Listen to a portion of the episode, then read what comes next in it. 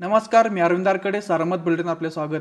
आज बावीस ऑगस्ट सकाळचे सात झालेत आतापर्यंतच्या टळगडमुडी गेल्या पाच वर्षापेक्षा अधिक वर्ष सातत्याने वाढलेल्या तोट्यामुळे आर्थिकदृष्ट्या अडचणीत असलेल्या साखर उद्योगाला यंदा चांगले दिवस येण्याची स्थिती निर्माण झाली आहेत जगात साखरेचे भाव वधारल्याने साखर उद्योगाला दिलासा मिळणार असून यामुळे साखर कारखान्याचा आर्थिक बोजा कमी होऊन शेतकऱ्याचा उशाला एफ आर पीनुसार भाव देण्यासोबतच पूर्व हंगाम कर्जासाठी पैसा उपलब्ध होणार आहेत यामुळे कारखान्यांना दरवर्षीप्रमाणे पूर्व हंगाम कर्जासाठी बँकांची पायरी झिजावी लागणार नाहीत.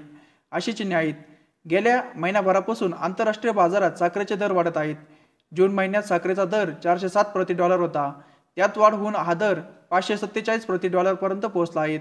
यामुळे भारतातील आणि महाराष्ट्रातील साखरेला तीन हजार तीनशे ते तीन हजार चारशे रुपये प्रति क्विंटल दर मिळत आहेत.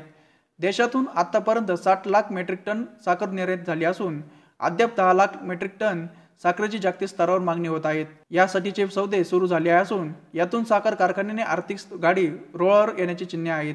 जिल्हाधिकारी डॉक्टर राजेंद्र भोसले यांनी तहसीलदार ज्योती देवरे यांच्या विरोधात सहा पाणी अहवाल नाशिक विभागीय आयुक्ताकडे पाठवला असून देवरे यांच्या भ्रष्टाचाराची प्रकरणे आमदार निलेश लंके यांनी शिकणेवारी ज्येष्ठ समाजसेवक अण्णा हजर यांच्या पुढे मांडली असे त्यांच्या समर्थकांनी सांगितले. पारनेरच्या तहसीलदार देवरे यांची ऑडिओ क्लिप शुक्रवारी सोशल मीडियात व्हायरल झाली. त्यामुळे तालुक्यात राज्यात व एकच खळबळ उडाली त्यात पारनेरचे आमदार लंके व महसूल खात्यातील वरिष्ठ अधिकाऱ्यांवर आरोप करण्यात आले होते. त्या पार्श्वभूमीवर आमदार लंके यांनी शनिवारी सकाळीच रायगंजस्थित ज्येष्ठ समाजसेवक अण्णा हजारे यांची भेट घेतली. यावेळी आमदार लंके यांनी हजारे यांना जिल्हाधिकारी डॉक्टर राजेंद्र भोसले यांनी नाशिक विभागीय आयुक्तांना देवरे यांच्याबाबत सादर केलेल्या अहवालाची प्रत दाखवत सविस्तर चर्चा केली. तहसीलदार देवरे यांनी तालुक्यात काम करत असताना सामान्य जनतेची पिळवणूक करत भ्रष्टाचार केला. अशी माहिती त्यांनी दिली. अन्य जिल्ह्यांमध्ये तहसीलदार म्हणून काम करताना त्यांचे काम कसे होते याबाबत माहिती लंके यांना यावेळी हजर यांना दिल्याचा दावा करण्यात आला. जिल्ह्यात शनिवारी नऊशे एकोणचाळीस रुग्णांना रुग्णांतून उपचार देण्यात आला. यामुळे कोरोना बरे झाल्याची रुग्णसंख्या तीन लाख चार हजार पाचशे अठ्ठावीस झाली आहेत. रुग्ण बरे होण्याचे जिल्ह्यातील प्रमाण शहाण्णव पॉईंट छत्तीस टक्के आहेत. दरम्यान काल जिल्ह्यातील रुग्णसंख्येत सहाशे चौतीसने वाढ झाल्याने सक्रिय रुग्णांची संख्या पाच हजार पंच्याहत्तर झाली आहेत यात संगमनेर आणि पारण्या तालुक्यात रुग्णसंख्या अद्यापही कमी होताना दिसत नाहीत. महाराष्ट्र राज्य शैक्षणिक संशोधन व प्रशिक्षण परिषदेच्या वतीने सुरू करण्यात आलेल्या स्वाध्याय उपक्रमात अहमदनगर जिल्ह्यात राज्यात द्वितीय स्थानावर असून नाशिक विभागात प्रथम क्रमांकावर आहेत. जिल्ह्यातील दोन लाख एकवीस हजार दोनशे एकोणसत्तर विद्यार्थ्यांची पाचव्या आठवड्यात स्वाध्याय पूर्ण केले आहेत. दर शनिवारी राज्य परिषद वतीने ऑनलाईन स्वाध्याय सोडवण्यासाठी विद्यार्थ्यांना एकाच विषयावर साधारण पंधरा प्रश्न देण्यात येतात. या उपक्रमाला मागील वर्षी सुमारे चौऱ्याहत्तर हजार विद्यार्थ्यांनी या उपक्रमाला मागील वर्षी सुमारे चौऱ्याहत्तर हजार विद्यार्थ्यांनी प्रतिसाद दिला होता. या वर्षी नव्वद लाख विद्यार्थ्यांनी या उपक्रमाअंतर्गत नोंदणी केली आहेत.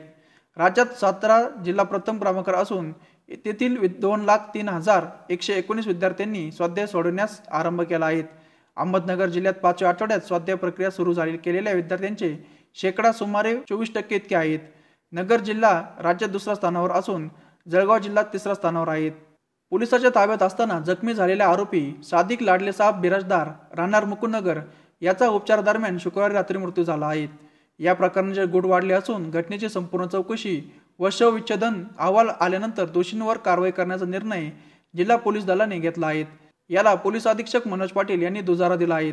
आरोपी सादिकला भिंगार कॅम्प पोलीस ठाण्याचे कर्मचारी शेख आणि पालवे ताब्यात घेऊन पोलीस ठाण्यात घेऊन जात असताना भिंगार नाला परिसरात सादिकला पाच जणांनी मारहाण केली असल्याची फिर्याद सादिकची पत्नी रुखसार बिराजदार यांनी दिली आहेत त्यानुसार पाच जणांविरोधात खुनाचा प्रयत्न कलवांमुळे गुन्हा दाखल करण्यात आला आहे.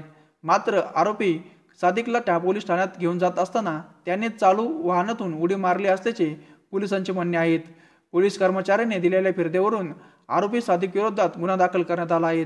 याबाबत अधीक्षक पाटील यांच्याकडे विचारणा केली असता ते म्हणाले घडलेली घटना दुर्दैवी असून या संदर्भात चौकशी सुरू आहेत. चौकशीसाठी काही लोकांना ताब्यात घेतले आहेत.